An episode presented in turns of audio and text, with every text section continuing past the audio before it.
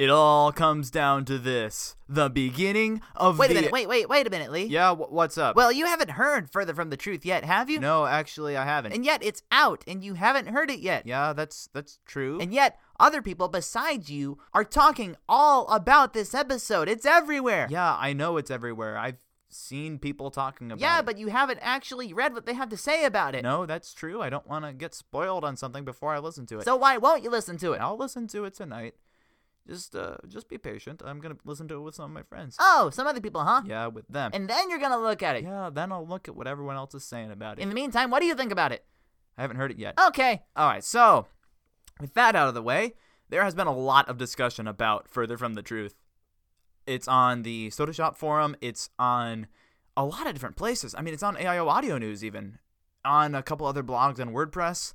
And with all of that, I am wondering how significant is this episode? I have not heard it, but I am still going to give my theory behind it. I mean, even though it's already out, this is what I am thinking. This is what I was thinking before the episode was released, and this is what I'm thinking right now. I don't need any of you to respond to this until later tonight, but after I've heard it to see if it's actually true. Or maybe later down the road when it's not true. Or I don't know. Anyway, here's the thing. Last night, Arista and I recorded the review of A Sacrificial Escape. We recorded it with Isaac, who is a guy who we recorded the Good in People review with, and we also tried to record Same Old Story, but that didn't really work. Hopefully, he's going to be here tonight. And he's a big fan of Maury Rydell. He didn't really like A Sacrificial Escape, though, because of the plot and of a lot of the plot holes, like what's going on. Why did Maury reveal himself? And I said, well, Maury Rydell, yes, did reveal himself because he wanted to be revealed. And here's the thing. I wrote a script of Further From the Truth in which Maury Rydell goes to jail, and I did research for the state of Ohio. Kidnapping, also including holding, is a federal offense. It's a felony. What Maury Rydell did in a sacrificial escape, whoever that is, is a felony. It's holding against Emily's and Matthew's will. They did not agree to participate in the escape room, and they were denied exit from the escape room when it started. The voice, the mysterious voice, can only be Maury Rydell because there are two options here. One, it's Maury, and he's modulating his voice. Two, it's a voice processor that Maury has spoken into and generated a computer generated voice. Either way, Maury's voice has to be involved, and there's only one person who matches. That's Maury. If it's someone else who sounds exactly like Maury, that's still Maury. For all we for all we care about, that person is Maury. There's no other option right here.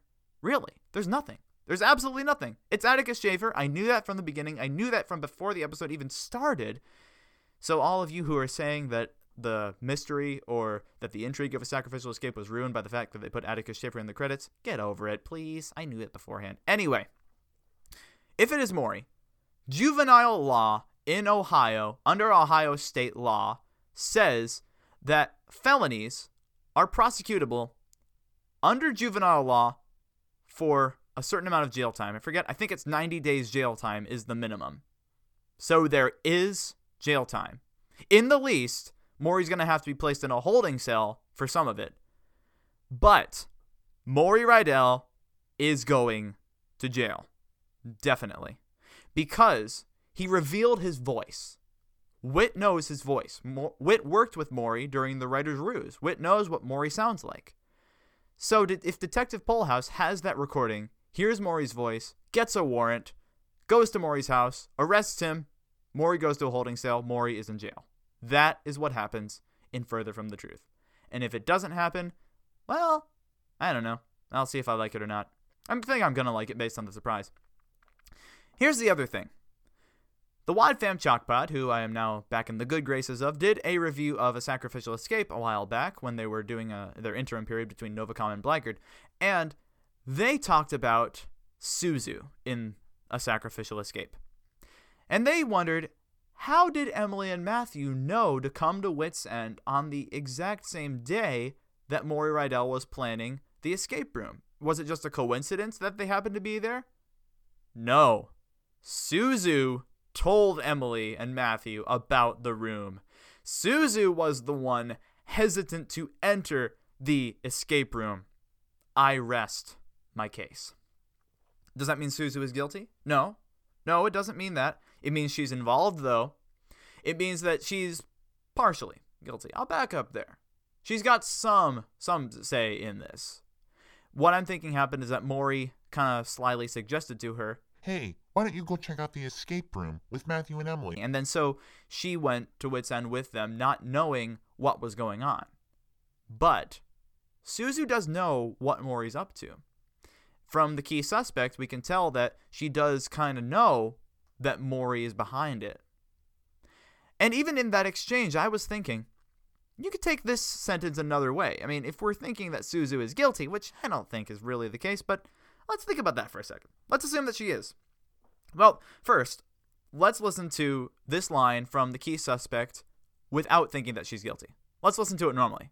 And I heard someone left a poetic clue for Emily Jones. It's too clever for Dion. Who would do such a thing? And why?